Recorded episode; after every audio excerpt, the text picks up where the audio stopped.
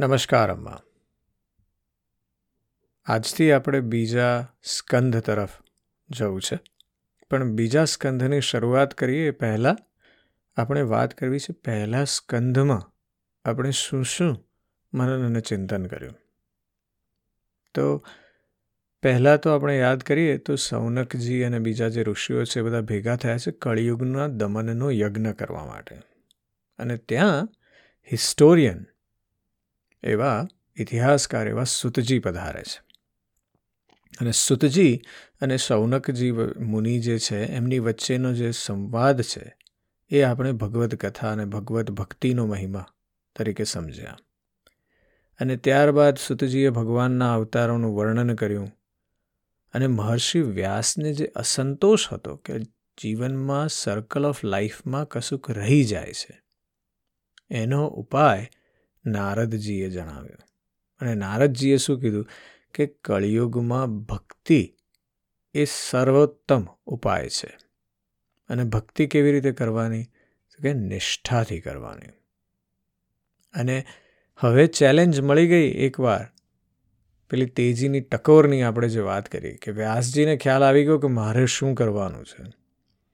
વેદોના રચયિતા છે, મહાભારતના રચયિતા છે. એમણે તરત જ હાથમાં કલમ લીધી અને લખાણ ચાલુ કર્યું. અને એમણે શરૂઆત ક્યાંથી કરી?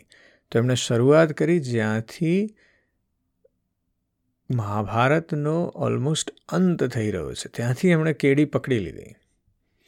અશ્વત્થામા વડે દ્રૌપદીના પુત્રોનું માર્યા જવું અને પછી અર્જુને કરેલું અશ્વત્થામાનું માનમર્દન ત્યાંથી આપણે શરૂઆત કરી આ કથાની. અને એમાંથી પછી આપણે વાત થઈ કે શ્રી કૃષ્ણએ કેવી રીતે પાંડવ વંશનું રક્ષણ કર્યું.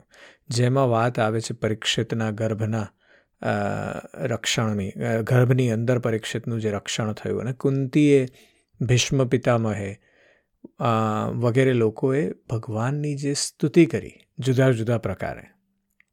ખાસ કરીને બે સખીઓ વચ્ચેની સ્તુતિ પણ આપણે સાંભળી. અને પછી ભીષ્મનો પ્રાણ ત્યાગ થયો યુધિષ્ઠિર ત્યાં ગયા. યુધિષ્ઠિરને ભીષ્મએ સમજણ આપી. શ્રી કૃષ્ણ ત્યારબાદ દ્વારકા ગયા. દ્વારકામાં એમનું સ્વાગત થયું. પરીક્ષિતનો જન્મ થયો છે. વિદુરજી ગાંધારી અને ધૃતરાષ્ટ્રને કહે છે કે, હવે તો નીકળો. હવે જવાનો સમય આવી ગયો છે.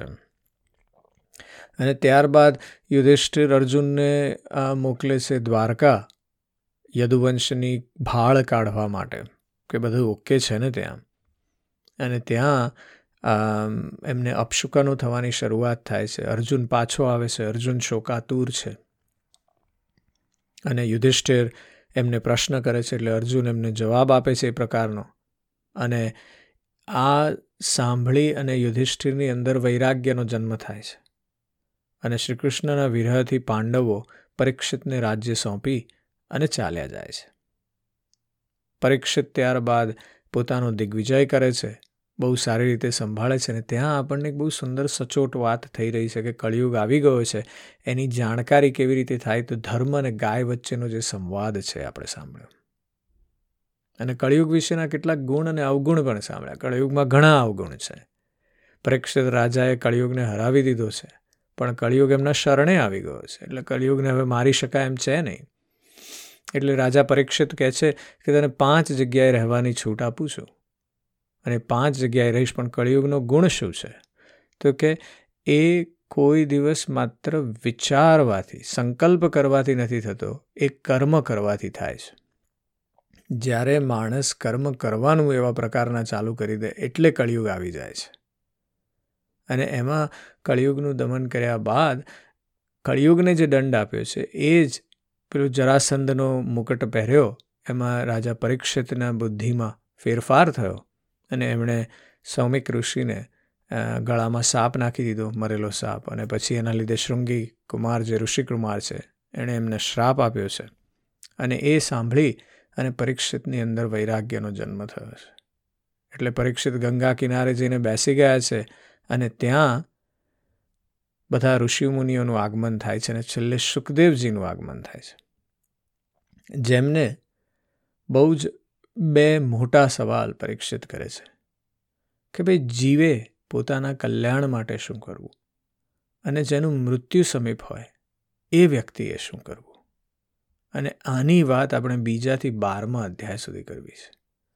પણ એટલા માટે આપણે આજે બીજા સ્કંદની શરૂઆત કરીએ છીએ. બીજા સ્કંદમાં આપણે ખાસ કરીને ભગવાનનો વિરાટ સ્વરૂપની વાત કરીશું, ભગવાનના સ્થૂળ અને સૂક્ષ્મ રૂપોની વાત કરીશું.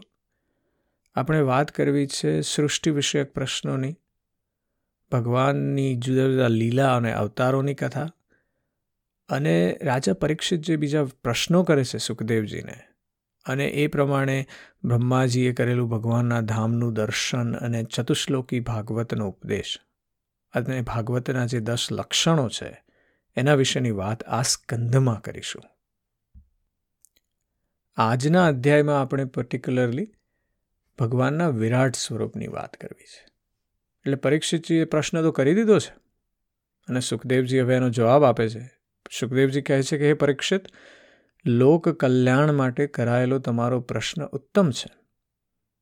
મનુષ્યો માટે જેટલી પણ સાંભળવાની, સ્મરણ કરવાની અને કીર્તન કરવાની વાતો છે, તેમાં આ વાત સૌથી શ્રેષ્ઠ છે કે મનુષ્ય કેવી રીતે જીવવું. સુખદેવજી કહે છે કે ગૃહસ્થો ઘરના કામ ધંધાઓમાં ગૂંચવાયેલા છે. ગૃહસ્થાશ્રમનો ગૃહસ્થાશ્રમનો બેસિસ ફાઉન્ડેશન જ એ છે કે તમે કર્મ કામ ધંધાઓમાં ગૂંચવાયેલા છો. તમે પોતાના સ્વરૂપને જાણવાનું ભૂલી જાઓ છો. અને એટલે આખો વખત જીવનમાં કળિયુગ પેલું કર્મના લીધે બેસી જાય છે. હજારો પ્રપંચિક વાતો કહેવા, સાંભળવાની, વિચારમાં અને અમલમાં મૂકવાની રહે છે. એમાં જ આખું વીતી જાય છે. અને ધનની હાય હાયમાં કે પરિવારજનોના પરણ પોષણમાં જીવન પૂર્ણ થઈ જાય છે. એટલે સંસારમાં જેમને પોતાના અનિષ્ટ, અત્યંત ઘનિષ્ઠ સંબંધી કહેવામાં આવે છે તે શરીર, પુત્ર, પત્ની વગેરે કશું નથી, એવું કહે છે સુખદેવજી. એ કહે છે, તે અસત છે. છતાં જીવ તેના મોહમાં એટલો ઘેલો થઈ જાય છે કે રાત દિવસ તેમને મૃત્યુનો કોળિયો થતા પણ જોતા પણ ચેતતો નથી. એટલે પરિસ્થિતિ એવી છે કે આપણે મૃત્યુને આખો વખત અહીંયા ને ત્યાં જોઈએ છે, ન્યૂઝમાં જોઈએ છે, બીજાઓની વાતોમાં જોઈએ છે કે ભાઈ આ ગયા કે તે ગયા. અત્યારે પેલું કોરોના વાયરસનું જે ચાલ્યું છે જગત આખામાં. પણ આપણે તોય ચેતતા નથી. એ થઈ રહ્યું છે. એમાં ઘણા તો એવા અભૂત છે કે એ કહે છે આપણને કશું થશે નહીં. અને પછી થઈ જાય છે, ત્યારે એવા બહેર મારી જાય છે એમની બુદ્ધિ. પણ શરૂઆત ત્યાંથી છે કે એ ચેતના લાવવાની જરૂર છે. અને ચેતના કેવી રીતે આવે? તો એના વિશે ખાસ કરીને સુખદેવજી કહે છે કે જે મનુષ્ય અભયપદ પામવા ઈચ્છે છે, તેણે તો સર્વાત્મા સર્વશક્તિમાન ભગવાન શ્રી કૃષ્ણની લીલાઓનું જ શ્રવણ, સ્મરણ અને કીર્તન કરવું જોઈએ. શ્રવણ, સાંભળવું, સ્મરણ, ચિંતન અને કીર્તન. કીર્તન એટલે ભગવાનનું ભજન કરવાની વાત છે. અને કીર્તન કેવી રીતે થાય? કીર્તનમાં આપણે જોયું છે કે મને આઈ હેવ સીન દેસ અને બહુ મજાની વાત એ છે કે કીર્તન કરતા હોય ત્યારે ખાસ કરીને મહિલાઓ કીર્તનમાં ખૂબ ભાગ લે. અને પછી એમાં ભજન જ્યારે ચાલુ થાય ત્યારે મજાના ઢોલ, નગારા અને પેલા પખવાજ ને આ તે ને બધું વાગતું હોય, ભજન સરસ મજાનું ગવાઈ જાય અને જેવી ભજનની વચ્ચેનો ગેપ પડે એટલે તરત જ એકબીજાના ઘરની વાતો ચાલુ થઈ જાય. કીર્તન તો ઓલમોસ્ટ સમાધિ છે. કે તમે એમાં એવા ડૂબી જાઓ. કે તમને બીજી કશી વસ્તુનું ભાન જ ન રહે. કીર્તન સ્પિરિચ્યુઆલિટી છે. પણ આપણે કીર્તનનો રસ પણ ચૂકી જઈએ છીએ એ રીતે. આપણા માટે કીર્તન એ માત્ર ભજન છે કે ભાઈ ભજન કરી લીધું, હવે આગળ વધી ગયા. પણ એ ભજનમાં તમે કેવું નિષ્ઠાવાન, તમે કેવા ઉન્મુક્ત થઈ ને તમે એમાં ખોવાઈ ગયા. એ જે પાંચ મિનિટના ભજનમાં જો તમે ખોવાઈ ગયા તો તમે પાંચ મિનિટ ભગવાનથી નજીક થઈ ગયા. એક બહુ સુંદર ફિલોસોફર છે, એમનું નામ છે એકહાર્ટ ટૂલ. એમણે સરસ બુક લખી છે. એનું નામ છે પાવર ઓફ નાવ એટલે કે અહીંયા રહેવાની વાત. આ ક્ષણમાં રહેવાની વાત. હવે તમે જ્યારે મને આ સાંભળી રહ્યા છો, ત્યારે તમે મારી સાથે જ છો? કે તમે કંઈક ગાડી ચલાવી રહ્યા છો? કે તમે કંઈક ચાલી રહ્યા છો? કે તમે કંઈક બીજું કર્મ કરી રહ્યા છો અને ખાલી સાંભળવાનું ચાલી રહ્યું છે. તમે મારી જોડે જોડાઈ ગયા છો? જો એ જોડાઈ ગયા હો, તો તંત સંધાઈ ગયો. પણ એ જે સાંધવાની વાત છે, એ બહુ અઘરી છે. અને એના વિશે સુખદેવજી કહે છે કે લીલાઓનું શ્રવણ સ્મરણ અને કીર્તન ત્રણેય કરવાનું છે. સાંભળવાનું જરૂર છે, એના સાથે ચિંતન કરવાનું છે અને એની સાથે મનન, આધ્યાત્મને જોડવાનું છે. સુખદેવજી કહે છે કે મનુષ્ય જન્મનો એ જ એટલો જ લાભ છે કે ગમે તે રીતે પણ જ્ઞાન યોગ, ભક્તિ યોગ અથવા પોતાના ધર્મ પ્રમાણે નિષ્કામ ભાવે, શાસ્ત્રની આજ્ઞા અનુસાર કર્તવ્ય કર્મ કરવું. કર્મ જે છે કર્તવ્ય જે છે, એનું સંપૂર્ણ નિષ્ઠાથી પાલન કરવું. અને જો આ પ્રમાણે કરવામાં આવે, તો મૃત્યુ વેળાએ ભગવાનનું સ્મરણ આપોઆપ થાય છે. સુખદેવજી કહે છે કે એ પરીક્ષિત, જેઓ નિર્ગુણ સ્વરૂપે સ્થિત છે, તેવા મોટા મોટા ઋષિમુનિઓ પણ ઘણું કરીને ભગવાનના અનંત કલ્યાણમય ગુણોના કથાન અને વર્ણનમાં રમમાણ રહે છે.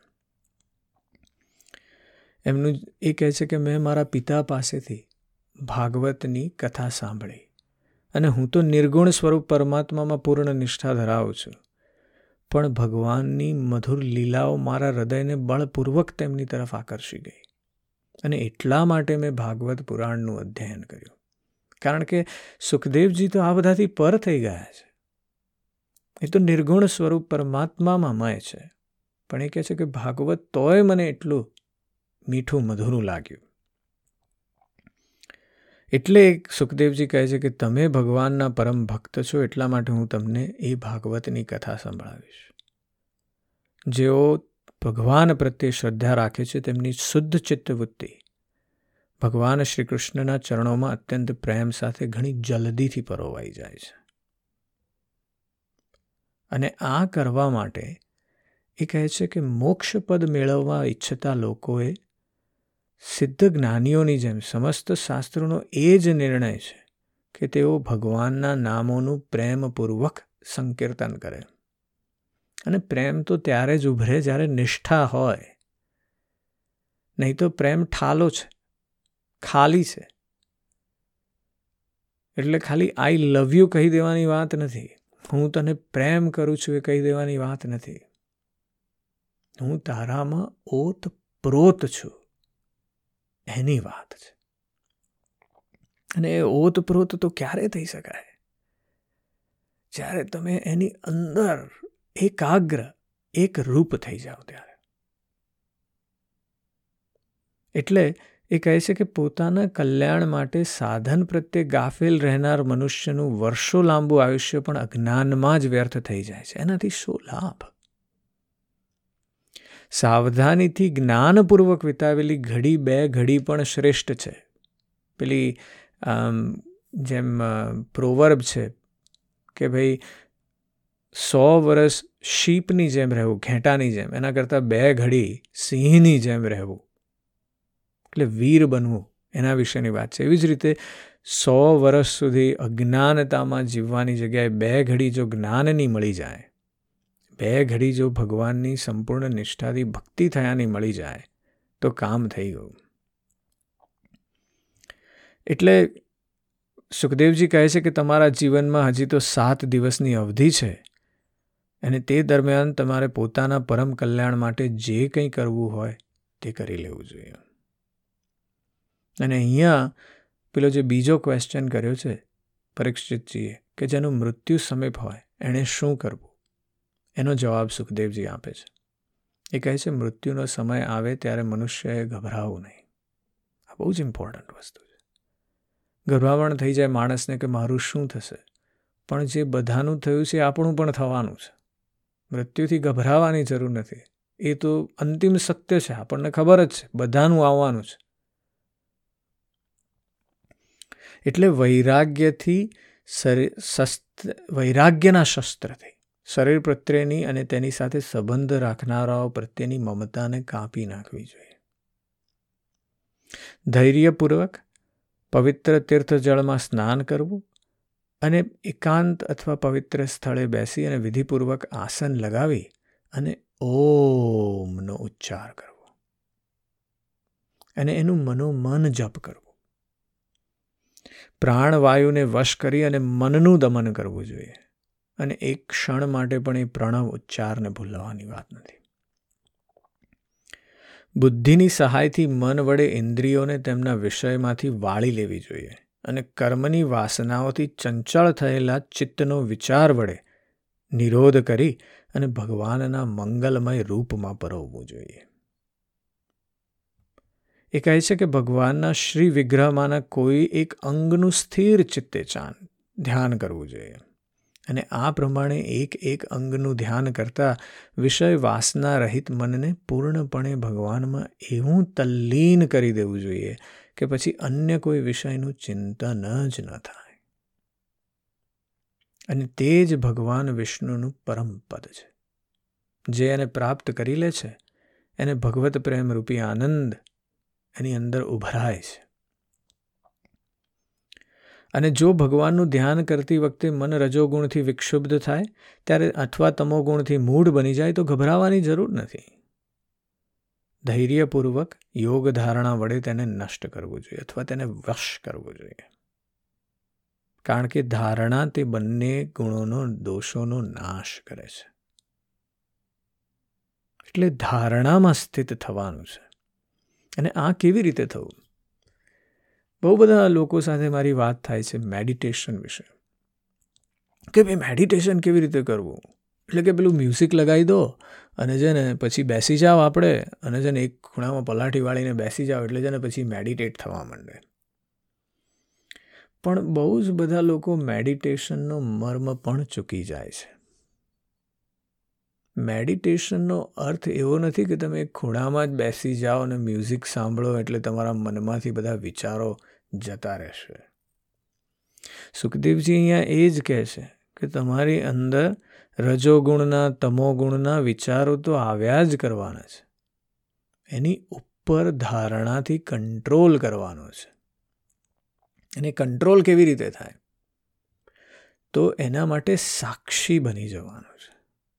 અને આ બહુ અઘરું છે. પણ એ એટલું પણ અઘરું નથી કે ઇમ્પોસિબલ હોય. ચાલો આજે આપણે થોડું બે મિનિટનું મેડિટેશન કરીએ. બે મિનિટથી વધારે નહીં લઈએ. આવું તો વીસ મિનિટે કરી શકાય અને પચાસ મિનિટે કરી શકાય અને બે કલાકે કરી શકાય અને આખું જીવન પણ કરી શકાય. તમે માત્ર એક એવી જગ્યાએ પહોંચી જાઓ કે જ્યાં તમે બેસી શકો. આપણે બેસવું છે. એક બે જ મિનિટની વાત કરવી છે. બસ, બે જ મિનિટ. બરાબર? એટલે એવી જગ્યા શોધી લો કે જ્યાં તમે બેસી જાઓ. ત્યાં સુધી તમે આ ઓડિયોને પોઝ પણ કરી શકો છો. એ પલાઠી વાળવાની એ જરૂર નથી, કશું કરવાની જરૂર નથી. જ્યાં તમે તમે હિંચકા પર બેઠા હો તો હિંચકા પર બેસી જાઓ. પછી હિંચકાને ઠેલા મારવાની જરૂર નથી, માત્ર બેસી જાઓ. અને હવે બેસી ગયા, પછી માત્ર મારા અવાજ સાથે જોડાયેલા રહેજો. માત્ર મારા અવાજ સાથે. બીજું કશું નહીં. હવે મારા અવાજને તમે ધ્યાનથી સાંભળો. આંખો બંધ કરી દો આપની.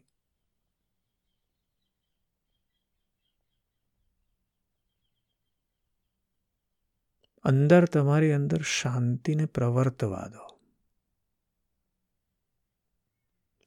હું જ્યારે કશું પણ બોલીશ નહીં, ત્યારે તમારું મન અહીંયા, તહીંયા જુદા જુદા અવાજોમાં સ્થિત થવાનું છે. એને થવા દો. અત્યારે તમારા જે મન જે છે તમારું, આંખો ખોલ્યા વિના તમારા મનને તમારા ચરણો તરફ લઈ જાઓ. અત્યારે તમારા ચરણ જમીનને અડેલા છે? જો જમીનને અડેલા હોય, તો તમારી એડીને કેવું ફીલ થઈ રહ્યું?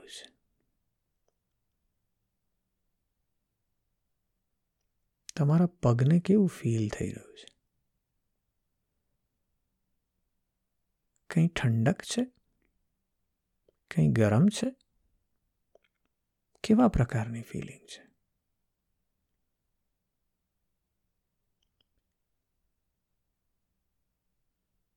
એ જમીન તમારા પગથી કઠણ છે? જેવું આવું મેં કંઈક કીધું કે તરત જ તમારા પગે થોડુંક વધારે પ્રેશર આપ્યું ને? બસ એટલે તમે એની જોડે તાદા તમને સાથે લીધું.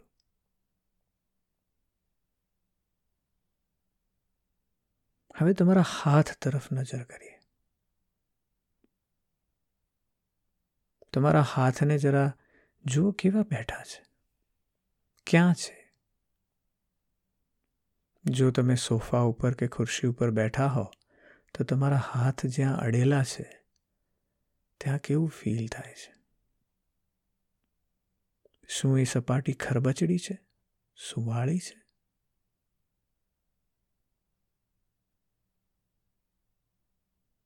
થોડી વાર માટે તમારી આંખ તરફ આવો. તમારી આંખો બંધ છે, પણ એ આંખની સામે પ્રકાશ છે.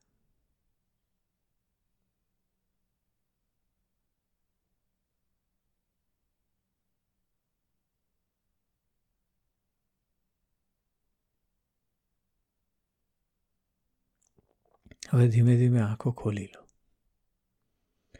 માત્ર બે મિનિટની વાત કરી. બે મિનિટમાં આપને એવું ફીલ થયું હશે કે કંઈક જુદું લાગી રહ્યું છે. આ ધ્યાન છે. ધ્યાન એટલે ઓતપ્રોત થઈ જવાની વાત. બીજી બધી વસ્તુઓમાંથી પોતાની જાતને બહાર છોડી દેવી અને પોતાની અંદર થઈ જવાની વાત. તમારે ફરી ફરી વાર આ કરવું હોય તો ફરી વાર આ ઓડિયો સાંભળવાની અને ફરી વાર કરી શકાય. આપણે એવું હશે તો એક લાંબો ધ્યાનનો પણ એક સુંદર મજાનો ઓડિયો બનાવીશું, જો તમારી ઈચ્છા હોય તો.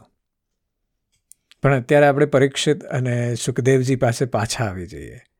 એટલે પરીક્ષિત પૂછે છે કે તમે વાત તો કરી સુખદેવજી, બ્રહ્મનજી, કે તમે મને જણાવ્યું કે ધારણા કયા સાધ ધારણા કરવી જોઈએ. પણ ધારણા કયા સાધનથી, કઈ વસ્તુમાં કેવી રીતે કરવામાં આવે અને તેનું સ્વરૂપ શું છે? એટલે હવે અહીંયા તત્વજ્ઞાનની વાત કરે છે સુખદેવજી. જે આપણે હમણાં જ થોડીક વાર પહેલાં અનુભવ્યું. આપ જો બેસી ગયા હશો ને આપે જો ફોલો કર્યું હશે મેં જે કીધું એ, તો તમને તત્વજ્ઞાનની વાત થઈ ગઈ. આપણે માત્ર એની વાર્તા કરવી છે હવે. એની એની સમજ લેવી છે, થોડી ગૂઢ સમજ લેવી છે. એટલે સુખદેવજી કહે છે કે આસન, શ્વાસ, આસક્તિ અને ઇન્દ્રિયો પર વિજય પ્રાપ્ત કરીને બુદ્ધિ વડે ભગવાનના સ્થૂળ રૂપમાં પરોવવું જોઈએ. તમે મેં કીધું એ પ્રમાણે ખાલી બેસ્યા થોડી વાર અને હવે જો તમે ભગવાનનું નામ લીધું, તમે અંદરથી પહેલાં પોતાના શરીરને સમજ્યા. અને શરીરને સમજ્યા પછી તમે જો ભગવાનના ભાગ બની ગયા, હવે તમે ભગવાનનું જો ચિંતન અને મનન અને કીર્તન ચાલુ કર્યું, તો એ એટલું બધું અદ્ભુત હશે કે તમે એમાં ઓતપ્રોત થઈ જાઓ. સુખદેવજી કહે છે કે મોટામાં મોટું આજે વિશેષ રૂપે દ્રશ્યમાન સ્થૂળ વિરાટ બ્રહ્માંડ છે. તે જ વિશ્વરૂપમાં ભૂત ભવિષ્ય અને વર્ધમાન સમયમાં દેખાઈ રહ્યું છે, એવું અનંત કોટીનું બ્રહ્માંડ જ વિરાટ પુરુષનો સ્થૂળ દેહ છે. અને અહીંયા સુખદેવજી આપણને વિરાટ સ્વરૂપની વાત કરે છે ભગવાનના. એ કહે છે કે આ વિશ્વ બ્રહ્માંડના રૂપમાં રહેનારો વિરાટ પુરુષ પૃથ્વીના જળ, અગ્નિ, વાયુ, આકાશ, અહંકાર મહતત્વ અને પ્રકૃતિ આ સાત આવરણોથી ઘેરાયેલો છે. એને વિરાટ પુરુષ કહે છે, તેમાં જ ભગવાનના સમસ્ત અંગોની ધારણા કરવામાં આવે છે. આવી જે વિરાટ પુરુષની જે કલ્પના છે ને એ જ કલ્પના દુનિયાની જુદી જુદી સિવિલાઇઝેશન્સમાં જોવા મળે છે. બહુ ઇન્ટરેસ્ટિંગ છે. બધા જ સિવિલાઇઝેશન ધીમે ધીમે પોતાની, કારણ કે જે સમજાતું નથી, એની સમજ કેવી રીતે કરવી? કારણ કે આ નેચર નથી સમજાતી આકાશ નથી સમજાતું, આ યુનિવર્સ આ બ્રહ્માંડ, આ તારા, આ સૂર્ય, આ ચંદ્રમાં સમજાતા નથી. તો એની સમજ કેવી રીતે લાવવી? અને એના માટે વિરાટ પુરુષની કલ્પના થઈ છે. ગ્રીક ફિલ ગ્રીક મિથોલોજીમાં વાત કરવામાં આવી છે ટાઇટન્સની ડેમી ગોડ્સની ગોડ્સની અને એ બધી જે વાત છે એ ખાસ કરીને વિરાટ પુરુષો તરફ લઈ જાય છે. સુખદેવજી કહે છે કે વિરાટ પુરુષનું જે વર્ણન છે એ વિરાટ પુરુષના તળિયા જે છે, પાતાળ છે. તેમની એડીઓ અને પંજા રસતાલ છે. બંને ઘૂંટીઓ અને એડી ઉપરની ગાંઠો મહાતલ છે અને તેમના પગની પિંડીઓ એ તલાતલ છે. વિશ્વમૂર્તિ ભગવાનના બંને ગોઠણ સુતલ છે, જાંઘો વીતલ અને અતલ છે, પેઢું ભૂતલ છે અને તે નાભિરૂપી સરોવરને જ આપણે આકાશ કહીએ છીએ. એ કહે છે કે ભગવાન આદિપુરુષ પરમાત્માની છાતીને સ્વર્ગલોક, ગળાને મહરલોક મુખને જનલોક અને લલાટને તપોલોક કહીએ છીએ. એ સહસ્ત્ર શિરવાળા ભગવાનના મસ્તક સમૂહને સત્યલોક કહીએ છીએ. ઇન્દ્ર વગેરે દેવતાઓ તેમની ભુજાઓ છે. દિશાઓ અને કાન અને શબ્દ શ્રવણેન્દ્રિય છે. બંને અશ્વિની કુમારો તેમની નાસિકા છે. ગંધ ગ્રાણેન્દ્રિય છે અને પ્રજ્વલિત અગ્નિ તેમનું મુખ છે. ભગવાન વિષ્ણુના નેત્રો અંતરિક્ષ છે તેમને જોવાની શક્તિ એ સૂર્ય છે. બંને પોપચા રાત અને દિવસ છે અને ભ્રુકુટી વિલાસ બ્રહ્મલોક છે. એમનું તાળવું એ જળ અને જીભ એ રસ છે. વેદોને ભગવાનનું બ્રહ્મરંધ્ર અને યમને દાઢો કહે છે. બધી જાતના સ્નેહ દાંત છે અને તેમની જગમોહિની માયાને જ તેમનું સ્મિત કહે છે. આ અનંત સૃષ્ટિ તે જ માયાનો કટાક્ષ વિશેષ છે. વાત શું કરી અહીંયા? તમે ધ્યાન આપો તો. એ કહે છે કે વેદો એ બ્રહ્મરંધ્ર છે. વેદો જો સમજી જાઓ તો તમે એકદમ તમારી અંદરનું જીવનનું કમળ ખીલી જાય. પણ યમ એની દાઢો છે. અને બધી જાતના જે સ્નેહ છે તેના દાંત છે. જ્યારે ભગવદ્ ગીતામાં વિરાટ સ્વરૂપની વાત થાય છે, અર્જુનને કૃષ્ણ એમનું પોતાનું વિરાટ સ્વરૂપ દેખાડે છે, ત્યારે એવી વાત છે કે એમના મોંમાં બધા જાણે જઈ રહ્યા હોય અને કપાઈ રહ્યા હોય દાંતથી. એવું દેખાય છે. એટલે દાંતથી કપાવાની વાત જે છે, એ સ્નેહ બંધનો તોડવાની વાત છે. દાઢ જે છે યમ, એ ચાવી જશે બધું. કશું બાકી નહીં રહે. ક્ષીણ થઈ જશે. નષ્ટ થઈ જશે. એ કહે છે કે લજ્જા એ ઉપરનો હોઠ અને લોભ એ નીચેનો હોઠ છે. ધર્મ એમનું સ્તન છે અને અધર્મ એમની પીઠ છે. પ્રજાપતિ તેમની મૃત્રેન્દ્રિય છે અને મિત્રાવરુણ એ બે એમના અંડકોશ છે. સમુદ્ર એમનું પેટ છે અને મોટા મોટા પર્વતો તેમનો અસ્થિ સમૂહ છે. હે રાજન, નદીઓ વિશ્વ મૂર્તિ વિરાટ પુરુષની નાડીઓ છે, વૃક્ષો રૂવાટા છે, પ્રબળ, પરમ પ્રબળ વાયુ શ્વાસ છે, કાળ તેમની ચાલ છે અને ગુણોનું ચક્કર ચલાવી રાખવું તેમનું કર્મ છે. વાદળો તેમના કેશ મનાય છે. સંધ્યા તે અનંતનું વસ્ત્ર છે. મહાત્માઓએ અવ્યક્ત પ્રકૃતિને જ તેમનું હૃદય કહ્યું છે અને બધા વિકારોનો ખજાનો એવા ચંદ્રમાને તેમનું મન કહેવામાં આવ્યું છે. એ કહે છે કે મહતત્વને સરમાત્મા ભગવાનનું ચિત્ત કહે છે. રુદ્ર તેમનો અહંકાર છે. ઘોડા, ખચ્ચર, ઊંટ અને હાથી તેમના નખ છે. વનમાં રહેનારા બધા મૃગો, પશુઓ તેમના કટી પ્રદેશમાં સ્થિત છે. જાત જાતના પક્ષીઓની રચના તેમની અદ્ભુત શિલ્પકળા છે. સ્વયંભૂ મનુ તેમની બુદ્ધિ છે. મનુના સંતાન મનુષ્યો તેમના નિવાસ સ્થાન છે. ગંધર્વ, વિદ્યાચરણ, ચારણો, અપ્સરાઓ તેમના અને ષડજ વગેરે સાત સ્વરોની સ્મૃતિ છે. દૈત્યોની સેના તેમનું વીર્ય છે. બ્રાહ્મણ મુખ છે. ક્ષત્રિય ભુજાઓ છે. વૈશ્ય જાંગો છે અને શુદ્ર તે વિરાટ પુરુષના ચરણ છે. વિવિધ દેવતાઓના નામે જે મોટા મોટા દ્રવ્ય યજ્ઞો કરવામાં આવે છે, તે તેમના કર્મો છે. એટલે હે પરીક્ષિત, વિરાટ ભગવાનના સ્થૂળ શરીરનું આ જે સ્વરૂપ છે, તે મેં તમને કહી સંભળાવ્યું. તે સ્વરૂપમાં મુમુક્ષુ મનુષ્ય બુદ્ધિ વડે મનને જો સ્થિર કરે. તે જ ભગવાનના જગતમાં જેટલા પ્રાણીઓ છે, તે બધાની બુદ્ધિઓ દ્વારા તમામ રૂપોમાં બધા જ પદાર્થોનો અને વિષયોનો અનુભવ કરે છે. એટલે આપણે જે આજે ધ્યાન કર્યું હમણાં બે મિનિટનું, એમાં જે ચરણની વાત કરી, તો એ ચરણને ભગવાનના વિરાટ સ્વરૂપનો અંગ સમજી લેવાનો વાત છે. એટલે એકાકાર થઈ જવાય. અને આ જે ક્રિયા છે, એ ખૂબ ઇઝી છે, પણ એટ ધ સેમ ટાઈમ, એ જ સમય ખૂબ કઠિન પણ છે. કારણ કે એવું ધ્યાનમગ્ન બહુ લાંબા સમય સુધી થવું ઇઝી નથી. પણ પહેલા જ દિવસે તમે એમ કહો કે ભાઈ મારે હુસેન બોલ્ટની જેમ દોડવા માંડવું છે, તો કેવી રીતે દોડાશે? હુસેન બોલ્ટને હુસેન બોલ્ટ થતા પચીસ વર્ષ લાગ્યા.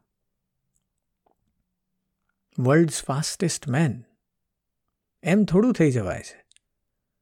એના માટે શરીરને કસવું પડે, એના માટે શરીરને તમારે સતત એ તપસ્યા છે. અને તપસ્યા કરવી તો પડે ને, પછી થવાય છે. પણ પહેલા જ દિવસથી એમ કે ભાઈ, હું તો છે ને વીસ મિનિટ ધ્યાનમાં બેસી ગયો કશું થયું નહીં. પણ વીસ મિનિટ કેટલો લાંબો સમય છે. બે મિનિટ તો કરી જુઓ.